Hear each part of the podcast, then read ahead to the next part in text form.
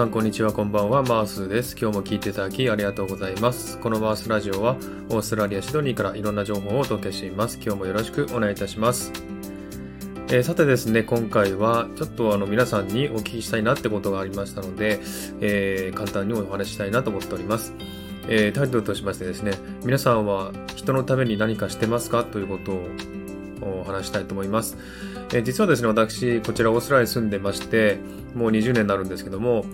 えー、ずっと心に引っかかってたことがあります。というのはですね、えー、人のために何かしてないなってずっと思ってたんですね。例えばオーストラリアでですね、ボランティアも活動もいっぱいしてますし、募金活動もいっぱいしますし、そういうことをいっぱいしてる業者もありますし、会社もあるんですね。ですが、私はそういったところに一回も参加したことなくて、それがすっごく引っかかってですね、もうこちらはあの、学校でもですね、ボランティアをしてますし、えー、大学でもね、ボランティアをするサークルとかもありますし、本当にあの、ボランティア活動っていうのは本当に一般的で普通なんですね。で、その活動の記録が、まあ、就職にも影響するっていう形になりますので、結構重要なポイントなんですね。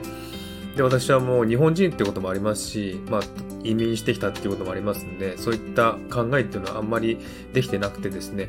あんまりこう、ボランティアとか、人のためにしてることは少ないなと思ったんですね。で、日本のね、あの、東日本大震災の時とかももちろんこちらで募金したりとか、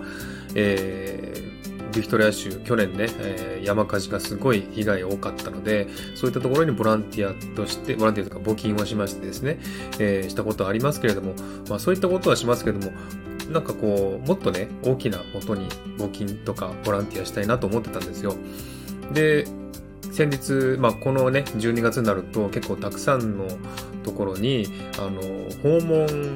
訪問してる人でですね、訪問販売じゃないですけども、こういうあの、ボランティア活動してるんですが、募金してくれませんかっていうね、訪問が多く来るんですね。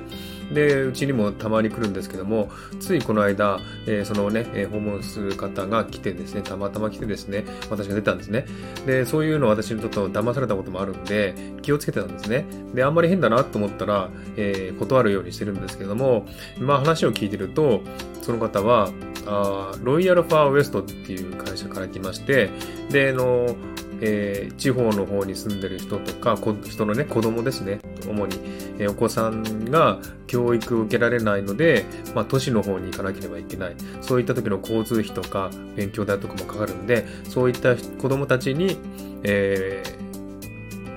ー、まあ、募金というかですね、えー、してる会社なんだっていうことですね。で、その一端として、どうか参加しませんかっていうお話だったんですね。で、それを聞いて、あ、いいことだなって、あ、この機会に参加しようかなって思ったんですね。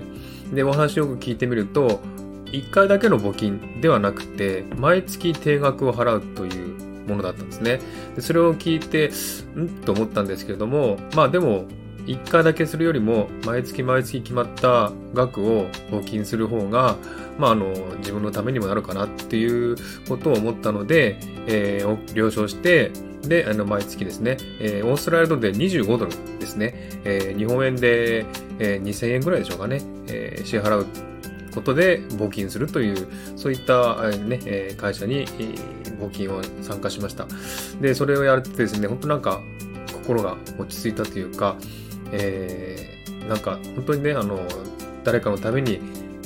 何もしてないなっていう、その負債っていうか心のね、あの、引っかかりが少し解けたなと思ったんですね。なので本当にあの、まあ、こういう機会っていうのはたくさんあるけれども、やらない人はやらないし、やれない人はやれないんですよね。自分から積極的にこうやっていかないといけないんですけど、私はそういったことはできてなくて、ずっと引っかかってました。で、こういったね、あの、たまたま訪問してきた人がいて、その人を通じて募金をすることができたっていうのがすごく、えー、良かったなと思ったんですね。で、日本ではこういう活動が、まあ、あると思うんですけどもね、えー、参加してる方、してない方いらっしゃると思いますけども、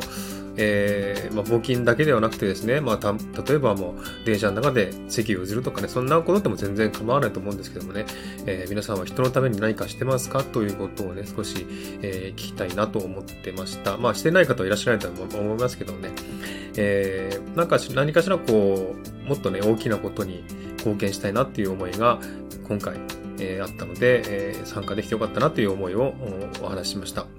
はい。では今日はこの辺で終わりにしたいと思います。今日も聞いていただきありがとうございました。ハートボタンポチッと押してもらえたら嬉しいです。ではまた次回お会いしましょう。バイバイ。